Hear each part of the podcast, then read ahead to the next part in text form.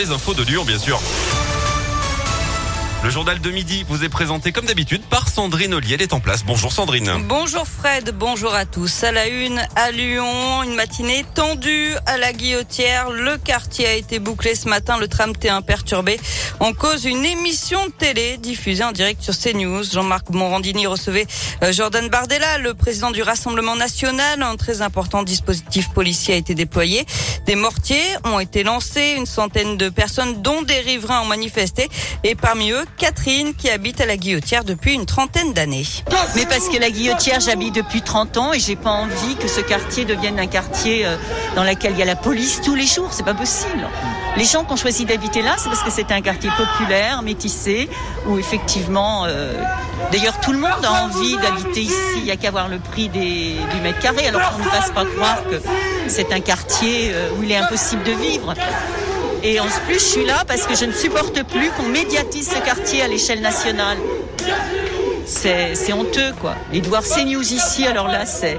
Non, pour moi, c'est une provocation que je ne supporte pas. Les riverains et la mairie du 7e arrondissement de Lyon dénoncent la politique spectacle et la récupération.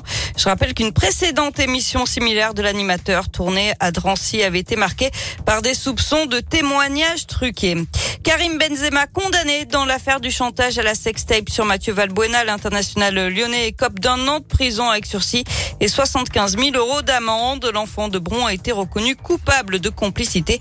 Ses avocats ont annoncé faire appel de cette condamnation.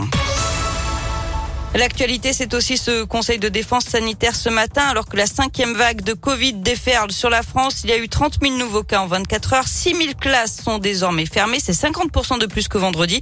Au menu des discussions, le retour du masque dans les lieux clos, même avec le pass sanitaire et le rappel du vaccin pour les adultes. L'agence régionale de santé, dans le même temps, annonce la fermeture de 25 lits à l'hôpital de Vienne, en Isère, et le transfert de 25 autres en cause le manque de personnel. Il faudrait embaucher 30 infirmiers et 30 aides-soignants. Terminé les terrasses chauffées. La ville de Lyon annonce ce matin l'interdiction des chauffages extérieurs pour les terrasses des bars et des restaurants. Une aire de covoiturage inaugurée ce matin à Lyon. Elle se situe quai Gaëton.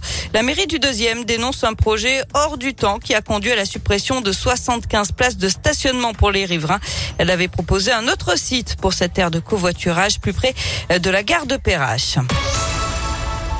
On passe au sport avec euh, du basket et l'Asvel féminin qui joue ce soir à 17h à Ruzomberok en Slovaquie. C'est pour tenter de consolider sa première place en Eurocoupe. Et puis il y a du foot aussi ce soir, la Ligue des Champions Manchester City PSG. Je vous rappelle le bon résultat hier de Lille qui a pris la tête de son groupe en battant Salzbourg 1 à 0. Merci beaucoup Sandrine.